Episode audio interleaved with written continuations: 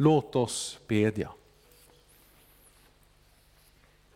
Herre vår Gud, vi har kommit samman för att höra vad du Gud Fader vår skapare, du Herre Jesus vår frälsare, du helige Ande, vår tröstare i liv och död, vill tala till oss. Öppna nu genom din heliga Ande våra hjärtan, så att vi av ditt ord lär oss att söka förlåtelse för våra synder, att tro på Jesus i liv och död och varje dag växa till i ett heligt liv. Hör oss, o Gud, för Jesu Kristi skull. Amen. Efter klockringningen så börjar vi med att sjunga psalm 1, 1, de fyra första verserna.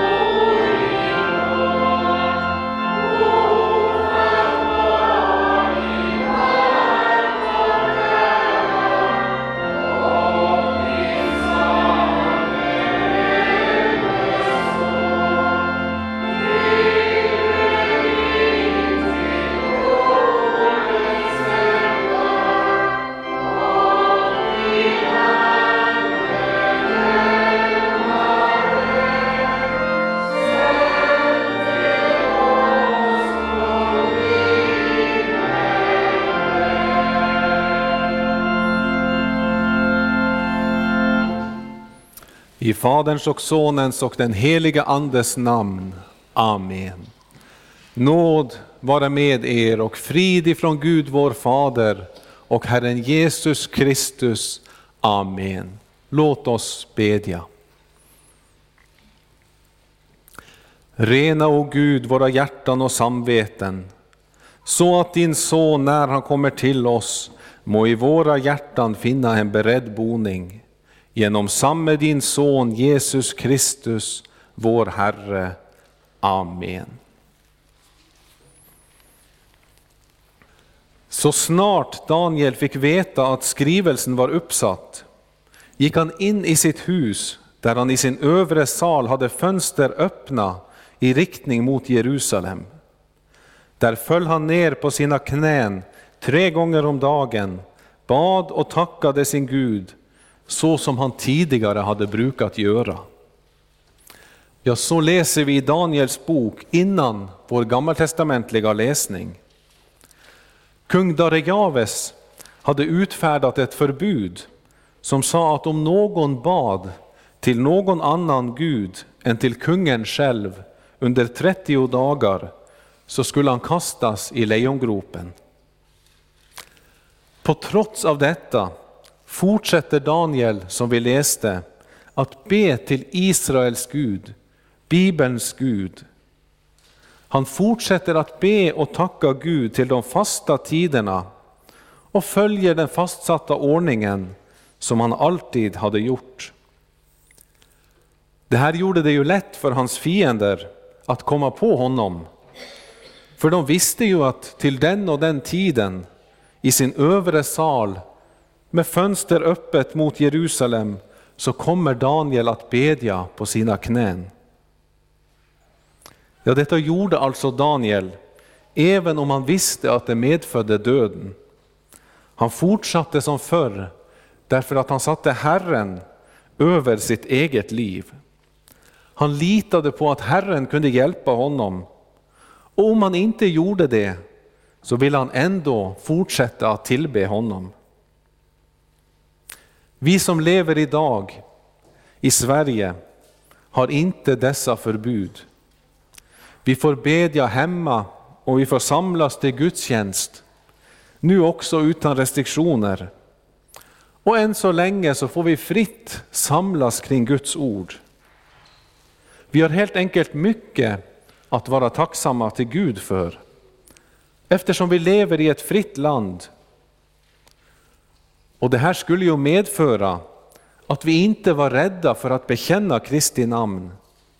Inte var rädda för vad våra vänner eller ovänner tyckte. För även om de kanske kan håna och skratta åt oss, så kan de inte överlämna oss till kungen och låta oss dödas. Men hur är det egentligen med oss? Vågar vi vara öppen med vår kristna tro och säga vad vi är övertygade om? Eller tystnar vi ned i rädsla när samtalsämnet kommer över på abort, pride eller vilken som helst synd?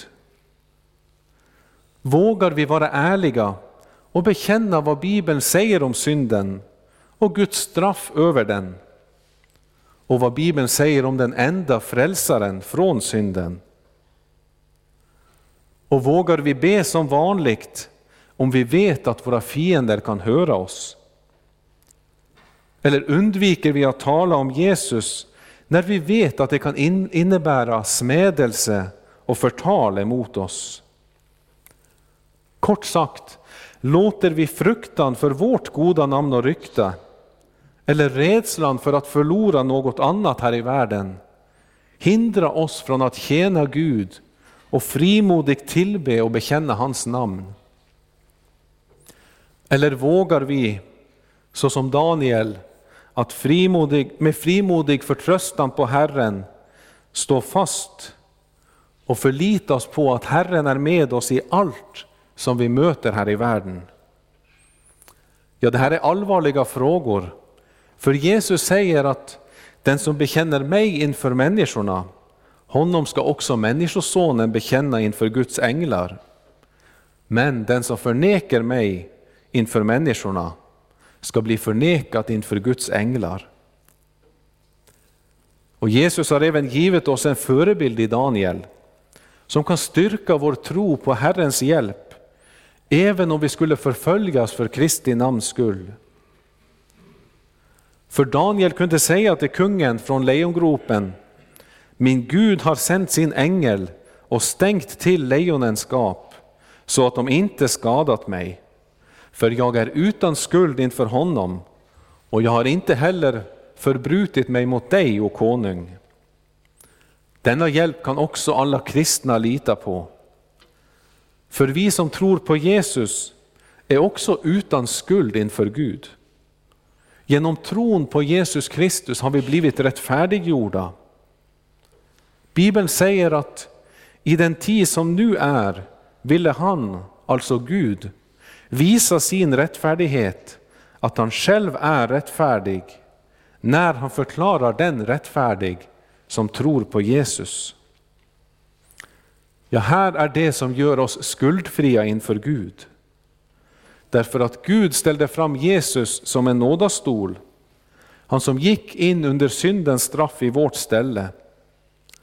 Frukten av detta är att Herren vår Gud också kommer att sända sin ängel när hans barn möter faror och befria dem från deras fiender. Antingen här i tiden eller om det är Guds vilja att fienderna ska ta våra liv, så i evigheten. Ja, Jesus säger till sina rättfärdiggjorda vänner, till er mina vänner säger jag, var inte rädda för dem som dödar kroppen, men sedan inte kan göra mer. För som vi läste, eller ska läsa i dagens epistel, så var inte draken och hans änglar stark nog i kampen emot Herrens änglar. Vi som därför skyddas av den starkare behöver inte vara rädda för den starke, för han är en besegrad fiende. I tacksamhet över detta skydd och i förtröstan på Herrens nåd emot oss får vi bekänna våra synder inför honom och säga det som det är. Att vår människofruktan har påverkat både våra tankar, ord och gärningar. Sen får vi i förtröstan på Herrens löfte förnyas i tron genom våra synders förlåtelse. Och sen får vi bli styrkta vid Herrens bord, där Herren själv är både värd och mat, och utger sig själv till alla som tror att de genom att äta hans kropp och blod i nattvarden mottar syndernas förlåtelse, liv och salighet. Och sen får vi efter gudstjänsten gå frimodiga ut i världen med förtröstan på Herrens fortsatta hjälp i livets alla situationer. Ja, låt oss be och bekänna. Jag, fattig, syndig människa, bekänner inför dig, helige och rättfärdige Gud, att jag som är född med synd på många sätt har brutit emot dig. Jag har inte älskat dig över allting och inte min nästa som mig själv. Mot dig och dina bud har jag syndat med tankar, ord och gärningar. Jag är värt att förkastas från ditt ansikte. Om du skulle döma mig som mina synder har förtjänat. Men du, käre himmelske Fader, har lovat att med mildhet och nåd ta emot alla som vänder sig till dig. Du förlåter dem allt vad de har brutit och försummat och tänker inte mer på deras synder. Detta litar jag på när jag nu ber dig om förlåtelse för min frälsares Jesu Kristi skull.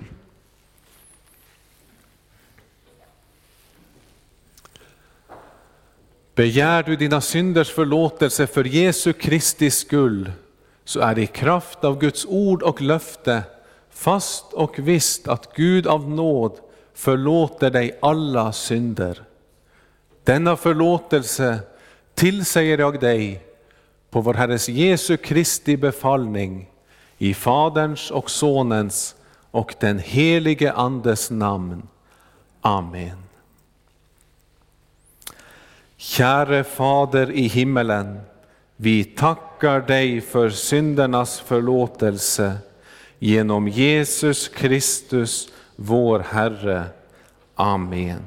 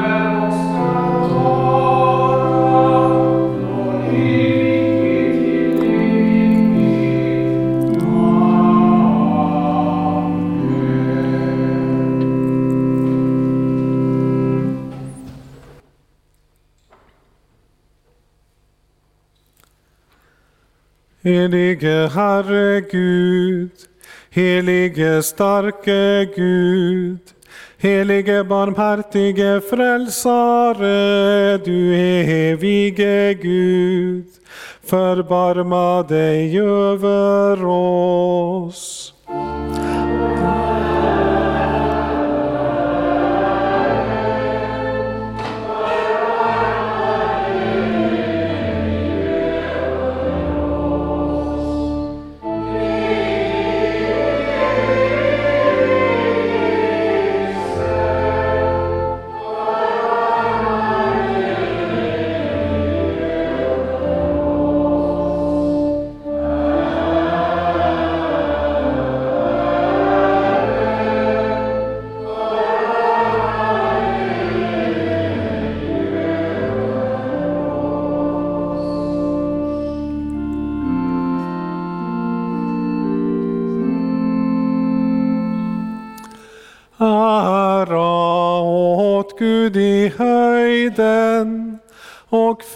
På jorden bland människor som han älskar.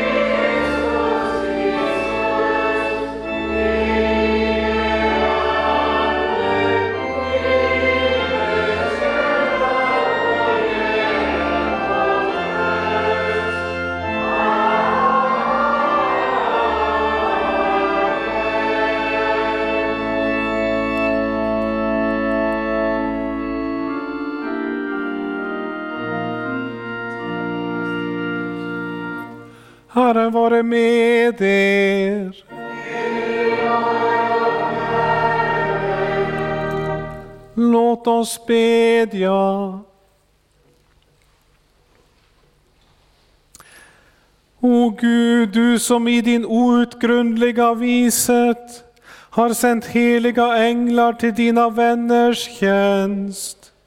Ge oss nåd att med dem strida mot allt ont så att vi med dina änglar får dela evighetens glädje.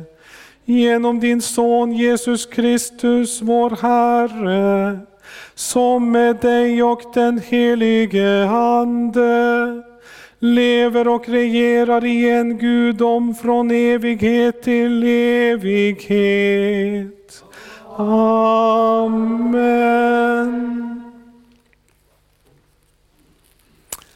Hör Herrens ord på den helige Mikaels dag, den första årgångens läsningar. Dagens gammaltestamentliga läsningar hämtade från Daniels bok kapitel 6 från vers 16.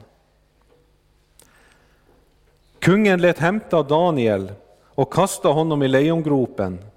Och kungen talade till Daniel och sade, din Gud, den som du så oupphörlig dyrkar, må han, han må rädda dig. Och man förde fram en sten och lade den över gropens öppning. Och kungen förseglade den med sitt eget och med sina stormäns sigill, för att ingen förändring skulle kunna göras i det som nu hade skett med Daniel.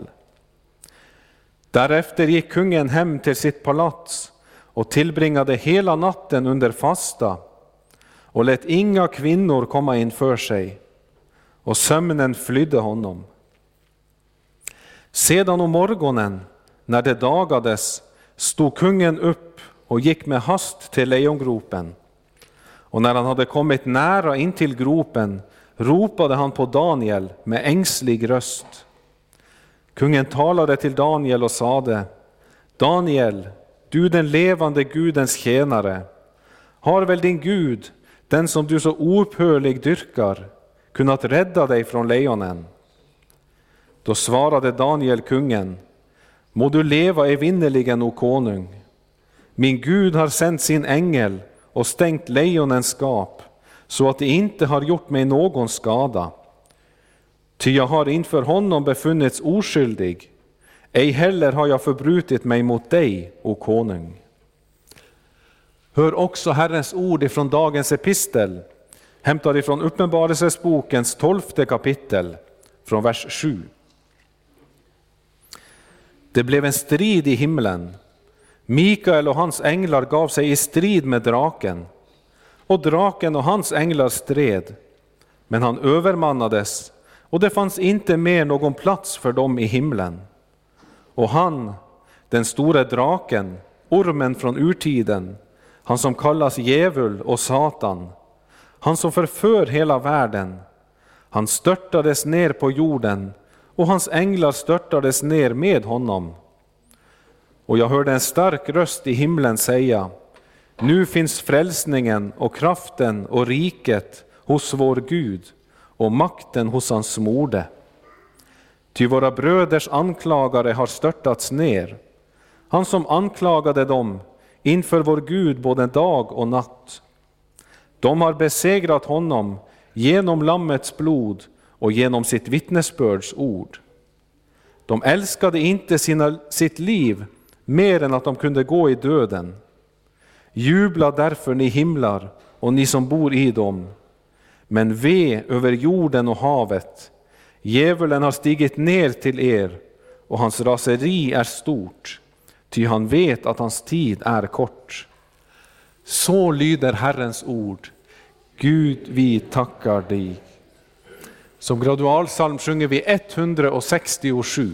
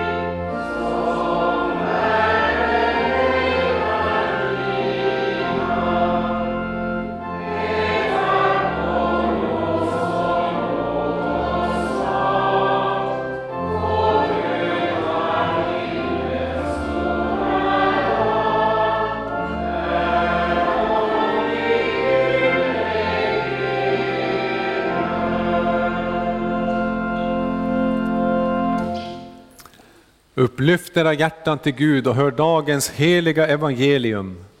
Så skriver evangelisten Lukas i det tionde kapitel från vers 17. De 72 kom glada tillbaka och sade, Herre, till och med demonerna lyder oss när vi uttalar ditt namn. Jesus svarade, Jag har sett Satan slungas ner från himlen som en blixt. Ja, jag har gett er makt att trampa på ormar och skorpioner och att stå emot fiendens hela styrka, och ingenting skall skada er. Men gläd er inte över att andarna lyder er, utan gläd er över att era namn är upptecknade i himlen. Så lyder det heliga evangeliet. Lovat vare du, Kristus. Låt oss tillsammans bekänna vår heliga kristna tro. Vi tror på Gud Fader allsmäktig, himmelens och jordens skapare. Vi tror också på Jesus Kristus, hans enfödde Son, vår Herre, vilken är avlat av den helige Ande, född av jungfrun Maria, pinad under Pontius Pilatus, korsfäst, död och begraven, nederstigen till dödsriket, på tredje dagen uppstånden igen ifrån de döda, uppstigen till himmelen, sittande på allsmäktig Gud Faders högra sida, därifrån igenkommande till att döma levande och döda. Vi tror och på den helige Ande, en helig allmännelig kyrka, det heligas samfund, syndernas förlåtelse, det dödas uppståndelse och ett evigt liv. Amen. Så sjunger vi innan predikan 78.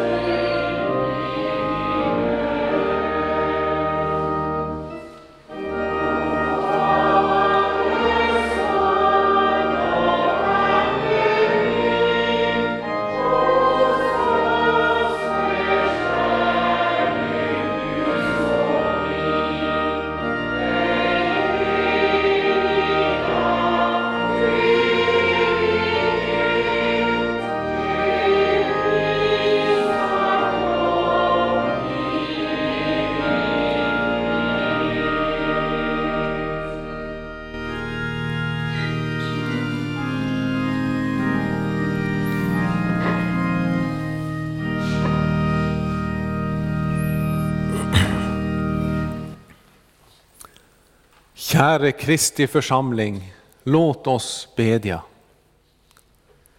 Allsmäktige himmelske helige Fader, tack för att du sände din son till jorden så att våra namn kunde bli uppskrivna i himmelen. Och vi ber att du ska föröka och stärka vår glädje just över detta, att våra namn är uppskrivna i himlen. Och är det någon som inte har sina namn uppskrivna där, så ber vi att du skall genom ditt ord få skriva det in, så det får bli till evig glädje för alla som lyssnar på. Hör oss, o Gud, för Jesu Kristi skull. Amen. Idag får vi höra, som så ofta förr, att Jesus måste vända sina lärjungars tankar så att de blir i enlighet med Guds tankar. Bort från det som ses till verkligheten som ligger bak, det som i sanning är stort. Även idag finns detta behov bland Jesu lärjungar. Även idag behöver vi få kalibrerat våra tankar om verkligheten med Kristi ord. För också vi har lätt att tänka ytligt om tillvaron. Ofta dömer vi just efter vad vi ser och efter hur saker verkar. Yttre tecken, stora mirakel och kraftgärningar, det värderar vi högt. Men det att någon i den kristna gemenskapen får höra Guds ord predikat och får tillträde till nattvardsbordet, det tänker vi ofta inget särskilt över. Och i verkligheten är det det sista som är det riktigt stora. Idag handlar texterna just om den andliga verkligheten. Och denna verklighet kan ingen av sig själv se. Inte heller bedöma på ett rätt sätt.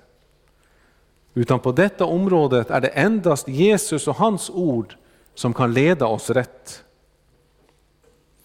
Ett exempel på detta är det som har blivit så populärt, nämligen att man vill komma i kontakt med andevärlden och att man öppnar sig för det okulta, det okända.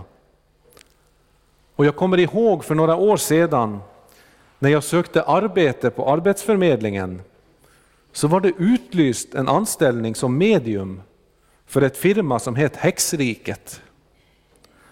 Det spirituella är helt enkelt inne idag. Men utan Guds ords ledning så tänker man inte på att den store draken, den gamle ormen som kallas djävul och Satan, han som bedrar hela världen, att han kastades ner på jorden och hans änglar kastades ner med honom, så som vi läste i dagens epistel. Och då tänker man inte på att det som man möter i andevärlden kan bedra en. Som Bibeln säger rakt ut, Satan själv gör sig likt en ljusets ängel. Därför behöver vi vägledning för att kunna bedöma denna verklighet. Och just en sådan vägledning ger Jesus oss i dagens evangelium. Och i predikan ska vi höra hur Jesus gör detta under tre delar. För det första hur de 70, eller 72 som det var i våran eh, evangeliebok, hur de gladde sig över ytlig framgång. För det andra, hur Jesus förklarar verkligheten bak deras framgång. Och för det tredje, vad Jesu lärjungar istället ska glädja sig över, nämligen att deras namn är skrivna i himlen. Vi börjar med hur de 70 gladde sig över ytlig framgång. Vi läste att de 70 kom glada tillbaka och berättade, Herre, till och med de onda andarna lyder oss i ditt namn. Ja, tänk vilken framgång! De 70 gick på Jesu befallning, befallde sjukdomar att lämna människor och det skedde.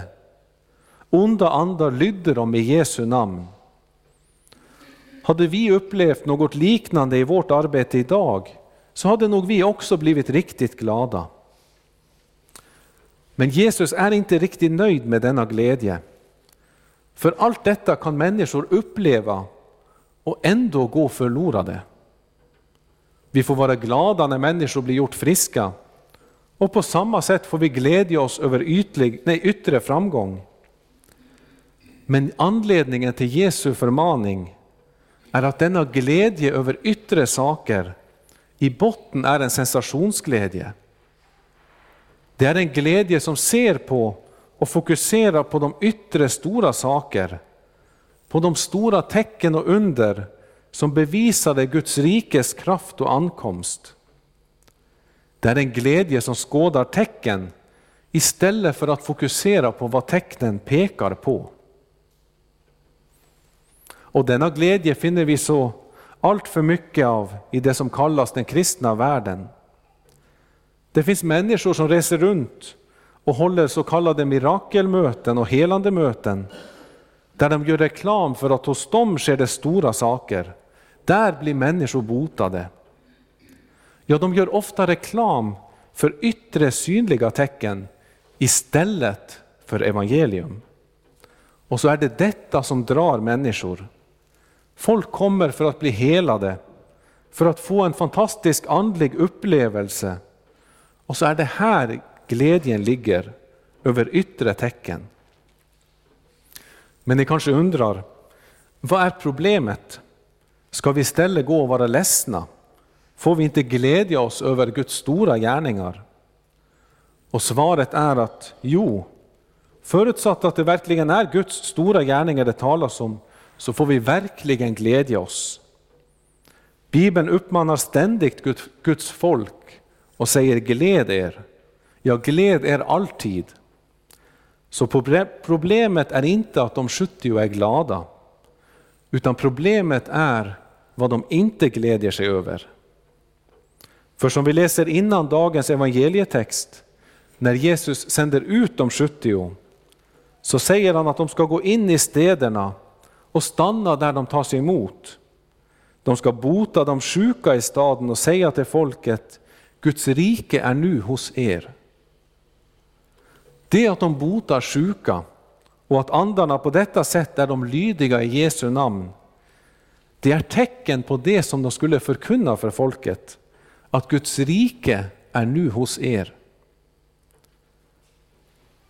Men det 70 glädje är inte över att människor har börjat tro evangelium. De gläder sig inte över att människor blir räddade för evigheten, utan snarare över den makt och auktoritet som de själva hade. Den yttre effekt av tecknet blir det stora för dem. Men dessa människor som hade blivit botade, de kom ju senare att insjukna och dö på samma sätt som andra. I evighetsperspektivet förändrades inget, det vill säga för de som enbart hade blivit botade men inte frälsta. Det är mycket sannolikt att flera av dem som blev botade också fick komma till tro på att Guds rike nu var hos dem, att de fick bli medborgare i detta rike genom tron på honom som var dem nära. För det var ju detta Jesus ville med att skicka ut de 70. Han ville att människor skulle födas in i detta rike genom tron. Det var därför Jesus lät dem göra tecken, så tecknen kunde vara ett bevis på detta rikets ankomst och fick rätta människors förtröstan och uppmärksamhet på detta rikets konung. Bara då kunde människor genom tron på Jesus botas från deras eviga dödssjukdom. Och detta uppmanar Bibeln oss att glädja över, som vi ska återkomma till senare. Men först ska vi i predikans andra del höra hur Jesus förklarar verkligheten bak deras framgång. Orsaken till lärjungarnas makt över de onda andarna kommer inte från dem själva, utan enbart Jesus och de som han uppenbarade för kan se det. Det är osynligt för världen. För Jesus sade till dem, jag såg Satan falla ner från himlen som en blixt. Alltså orsaken till att de onda andarna var de lydiga i Jesu namn är det som Jesus syn innebär, nämligen att Satan har lidit nederlag. Och detta hör vi om i dagens episteltext, att en strid uppstod i himlen. Mikael och hans änglar gav sig i strid med draken, och draken och hans änglar stred, men han var inte stark nog. Och det fanns inte längre någon plats för dem i himlen. Och den store draken, den gamle ormen, som kallas djävul och Satan, han som bedrar hela världen, han kastades ner på jorden och hans änglar kastades ner med honom. Och sen säger Johannes lite senare att hans bröder övervann honom genom Lammets blod och genom sitt vittnesbörds ord. Detta såg Jesus ske. Djävulens nederlag skedde alltså genom Lammets blod och apostlarnas vittnesbörd. Och det handlar om att Jesus, vårt offerlamm, dog på korset. Där utgöt hans blod till våra synders förlåtelse, som ett försoningsoffer för hela världens synd. Detta Lammets blod vittnar apostlarna om i hela det nya testamentet, som är deras vittnesbörd. Och för att detta skulle ske behövde Jesus utge sin sista livsande genom nödrop, därför att han blev överlämnad av Gud när han hängde på korset. För han bar där våra synder på sig och uthärdade vredesdomen över dem för vår skull. Bibeln säger om detta att Jesus har klätt av välderna och makterna och förevisat dem offentligt när han på korset triumferade över dem. Segerriket, Guds rike, det har stått färdigt åt er från världens begynnelse, säger Jesus. Och på korset, när han triumferade över ondskan, då visar han fram segern. Tidsperspektivet som Bibeln använder om detta, det kan vara svårt att förstå. Det verkar som att segern var en realitet i Guds ögon, helt från skapelsen av. Men en sak är i varje fall klar. Lammets blod segrade över djävulen och det fortsätter att segra genom att triumfera. Det sker idag varje, dag, varje gång Kristus utbreder sitt rike genom förkunnelsen av sitt evangelium och sakramentsförvaltningen i sin kyrka på jorden. Då ser Jesus också hur Satan ständigt faller ner, det vill säga lider nederlag. För apostlarnas vittnesbördsord de triumferar över ondskan och Satan. Det segrar inte endast, utan segern har Jesus vunnit en gång för alla. Men detta ord går sitt triumftåg över hela jorden och bringar segern till flera och flera människor genom att de onda andarna måste lyda Jesu namn och släppa taget på människor. Och detta triumftåg som evangeliet för runt i hela världen, det förkunnar denna seger och bringar den ut över jorden. Och detta kommer att fortsätta ske helt fram till den dag när Jesus, segerherren själv, ska visa sig i himlens härlighet för att göra slut på ondskan och Satan en gång för alla genom eldsjön som är den andra döden. Men vi som har blivit delaktiga av Jesus seger, vi behöver inte frukta för detta rytande lejon. Nej, även innan Jesus kastar honom i eldsjön så är vi trygga.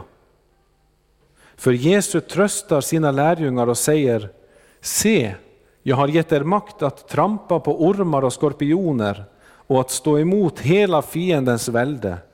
Ingenting ska någonsin skada er.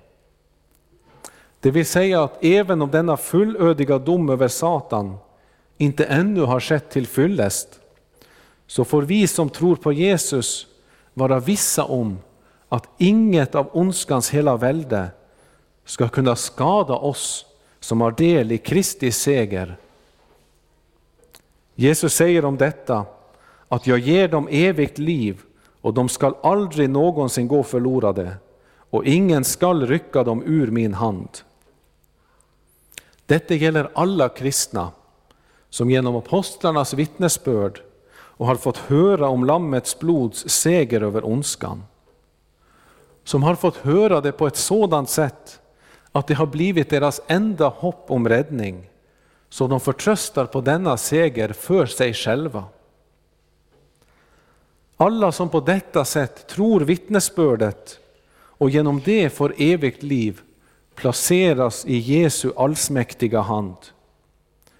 Och eftersom ingen skall rycka dem ur den handen, ja inte bara skall ingen göra det, utan Jesus säger att ingen kan rycka dem ur min faders hand. Därför är de trygga där. Detta förklarar Jesus oss idag. Det försäkrar Jesus oss idag genom att förklara att även om skorpioner och ormar och hela fiendens välde rasar emot oss så kommer det inte skada oss. Nog kan det leda till att vi möter svårigheter här i världen. Ja, det kan även leda till vår kroppsliga död. Men Jesus försäkrar oss att vi kommer inte att förlora det verkliga, eviga livet eller lida skada på det. För vår skatt i himlen ligger trygg. Ja, i Jesu Kristi hand är vi trygga. Nu har vi alltså hört orsaken till att de 70 kunde uppleva att de onda andarna var de lydiga i Jesu namn. Därför att Satan har lidit nederlag i mötet med Lammet som utgöt sitt blod för att friköpa världen från Satans slaveri. Denna seger gör inte bara att de onda andarna lyder de 70 i Jesu namn, men även att Jesu lärjungar kan vara trygga mitt i dödsskuggans dal. Därför att ingenting, inget ont kan skada dem. Ja, Jesu käpp och stav, det tröstar dem. I predikans sista del ska vi höra Jesu uppmuntran om det som också ska vara vår glädje. Jesus säger, gläder inte så mycket över att andarna lyder er, som över att era namn är skrivna i himmelen.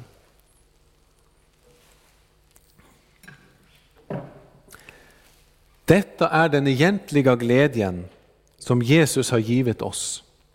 Genom att låta apostlarnas vittnesbörd förkunnas, förkunna om hans blod för oss. Så att vi i tron får glädja oss över att eftersom Jesus seger är vår seger, så har vi fått våra namn inskrivna i himlen. Jag nämnde tidigare att Bibeln ständigt uppmanar oss att glädja oss. Ja, även att vi alltid ska glädja oss. Det som jag inte sa då, men som är nyckeln till att förstå vad Jesus menar, det är att Bibeln inte bara allmänt talar om att glädja er, utan den säger oss igen och igen, gläd er i Herren. På samma sätt som de 70 så kan vi glädja oss över olika andliga välsignelser. Men Jesus vill inte att detta ska vara vår glädje med stort G. Utan han vill att vi gläder oss över det som gör att vi även mitt under våra svåra lidanden ska kunna glädja oss i Herren.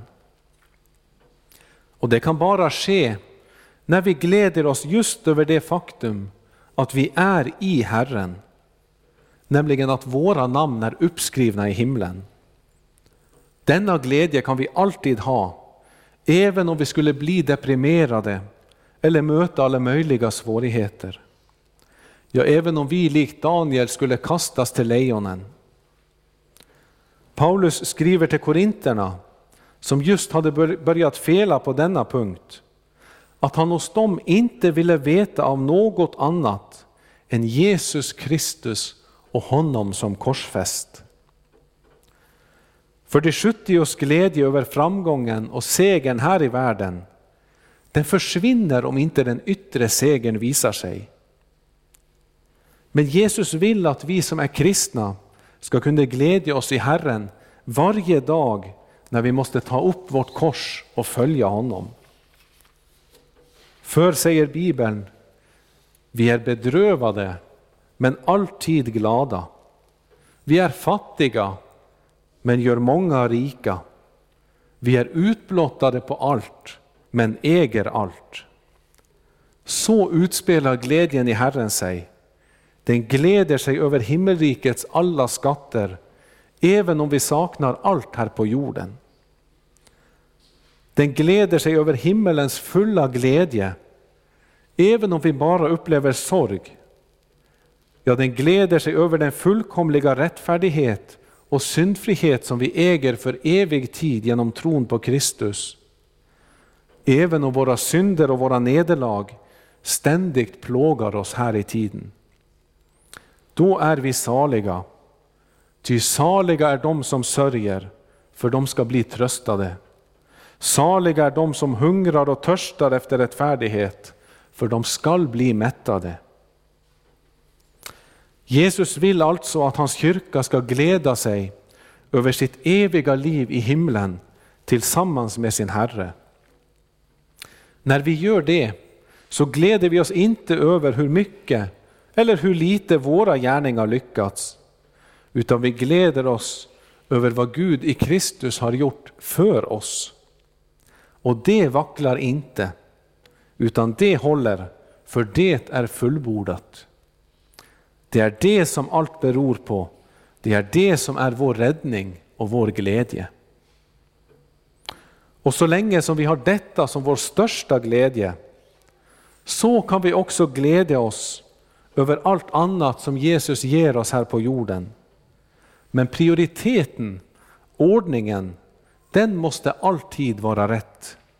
Först kommer glädjen i Herren, glädjen över att våra namn är uppskrivna i himlen i Livets bok och sedan allt annat efter detta. Först Guds rike och hans rättfärdighet, sedan allt annat. Har vi denna ordning så kommer inte bara vår glädjeämnen i världen att bli balanserade och få sin rätta storlek, utan då kommer även våra sörje och klagoämnen att bli balanserade. För om det som Jesus har gjort för oss är den, ger oss den djupaste glädje, så behöver vi inte få panik när vi plågas av våra synder. För det är ju inte det som vi själva producerar som ger oss liv med Gud och frid med honom. Det är inte det som skriver våra namn i himlen. Utan Lammets blod är lika rött, även om jag ser att mina synder är svarta. Och Lammets straff var lika hårt, även om jag plågas över att ha varit lättsinnig. Ja, Lammets vittnesbörd är att lita på och skapar liv, även om mitt vittnesbörd har varit falskt och jag i mig själv är död. Låt oss därför glädja oss över Herren som har övervunnit Satan för vår skull, även om vi också måste sörja över våra synder. För segern är vunnit, vi är friköpta. Och har vi Lammets blod strukit på våra hjärtas dörrpostar så är våra namn uppskrivna i himlen och dödsängeln går förbi, även om huset där inne skulle vara fullt av synd. Lovat vare Gud och välsignad i evighet, som med sitt ord tröstar, lär, förmanar och varnar oss. Helige Ande, skriv ordet i våra hjärtan, så att vi inte blir glömska hörare, utan varje dag växer till i tro, hopp, kärlek och tålamod intill tidens slut och blir saliga. Genom Jesus Kristus, vår Herre. Amen.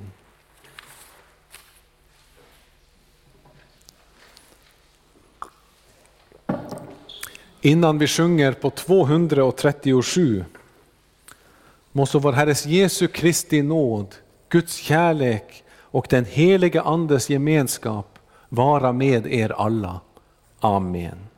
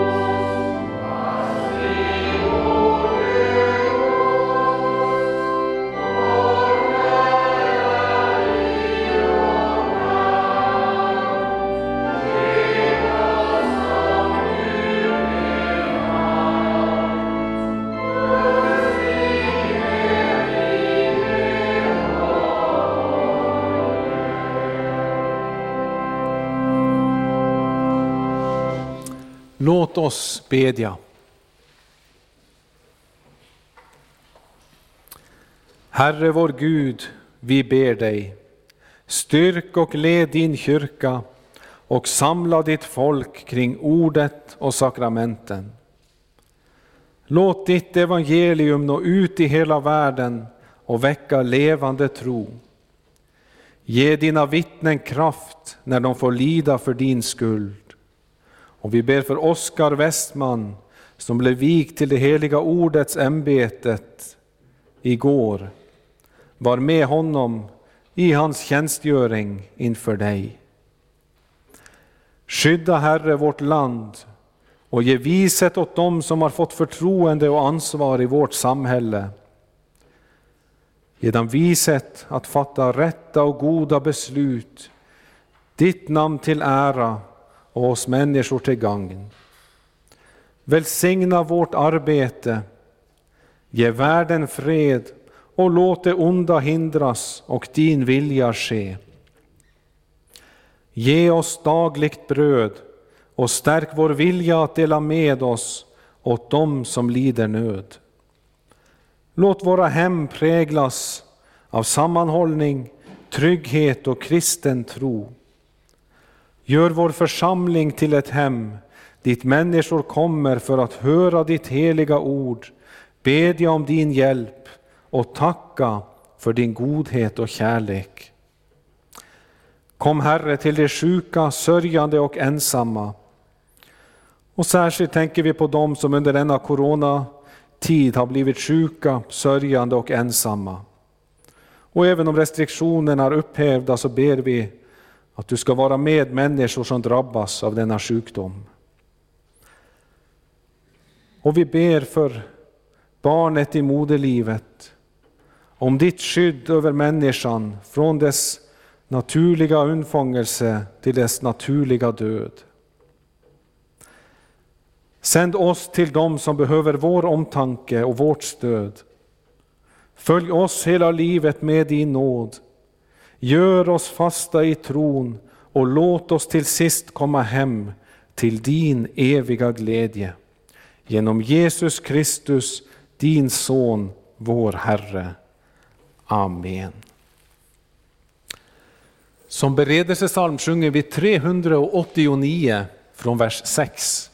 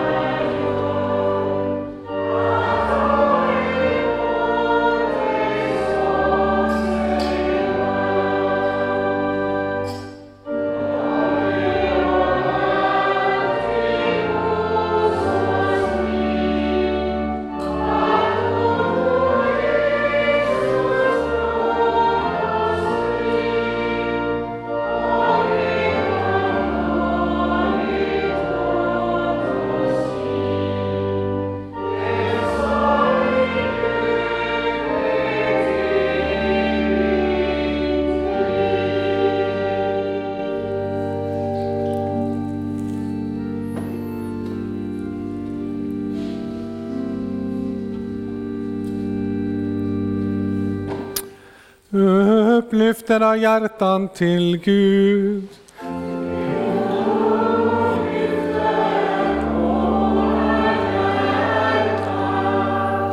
Låt oss tacka Gud vår Herre.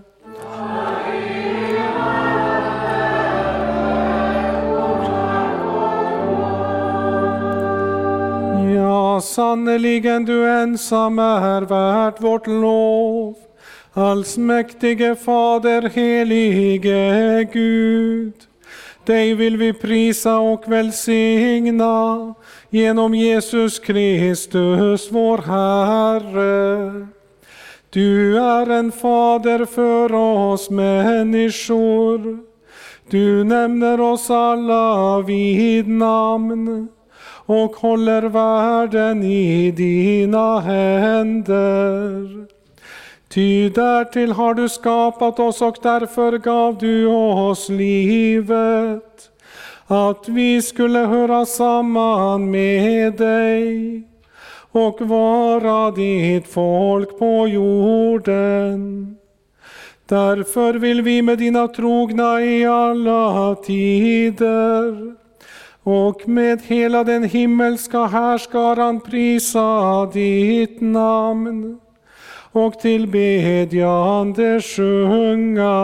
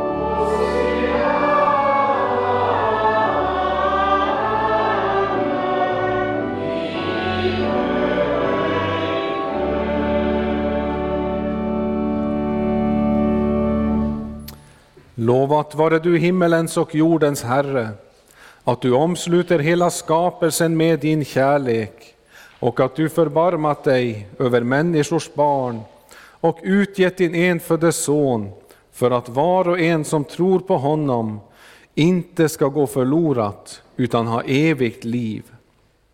Vi tackar dig för den frälsning du har berett åt oss genom Jesus Kristus. Bered oss genom din helige Ande att ta emot honom när han kommer till oss i sin heliga nattvard. Amen. I den natt då vår Herre Jesus Kristus blev förrådd tog han ett bröd, tackade, bröt det och gav åt lärjungarna och sade Tag och ät, detta är min kropp som blir utgiven för er. Gör detta till min åminnelse.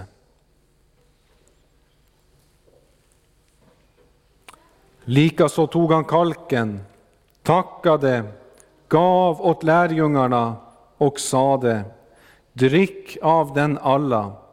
Denna kalk är det nya förbundet genom mitt blod, som blir utgjutet för många till syndernas förlåtelse. Så ofta ni dricker av den, gör det till min åminnelse.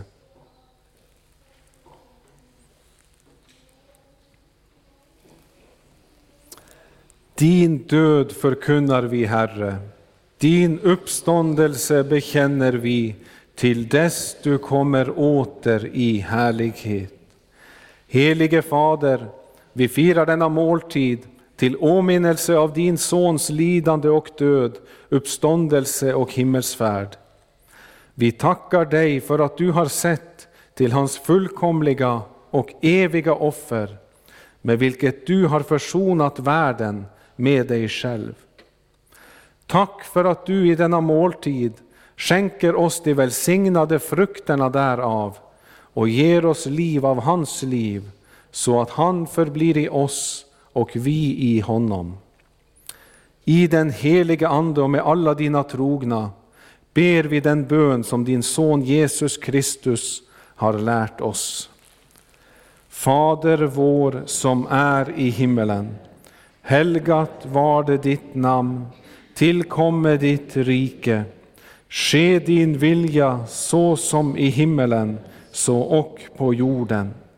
Vårt dagliga bröd giv oss idag och förlåt oss våra skulder, så som och vi förlåta dem oss skyldiga äro. Och inled oss icke i frestelse, utan fräls oss ifrån ondo. Ty riket är ditt och makten och härligheten i evighet. Amen.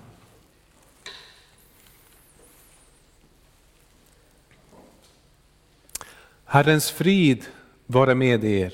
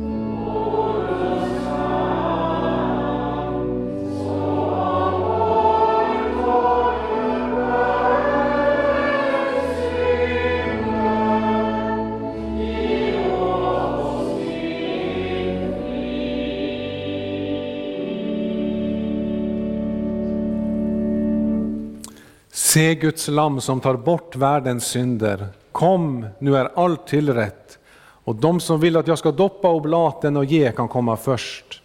Så försöker vi hålla avstånd även om de vita dukarna är borta.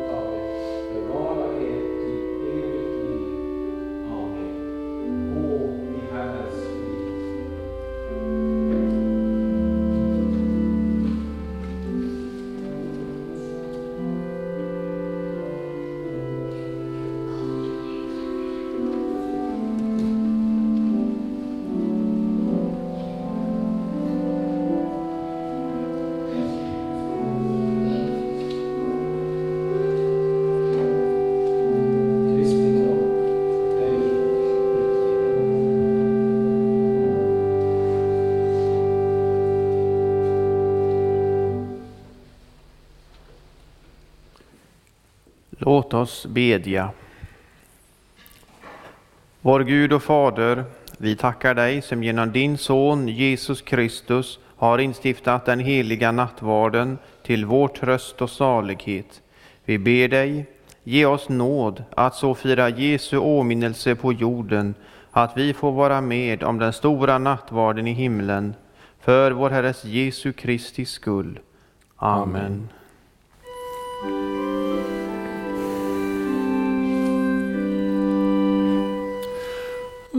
Oss tacka och lova Herren. Herre.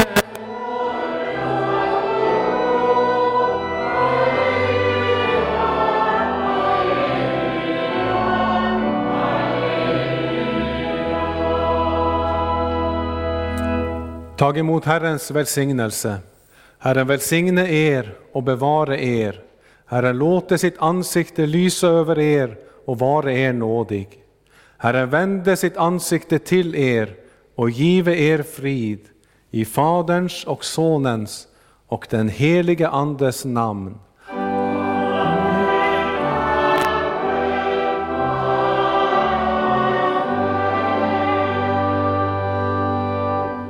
Så sjunger vi sista versen på psalm 9.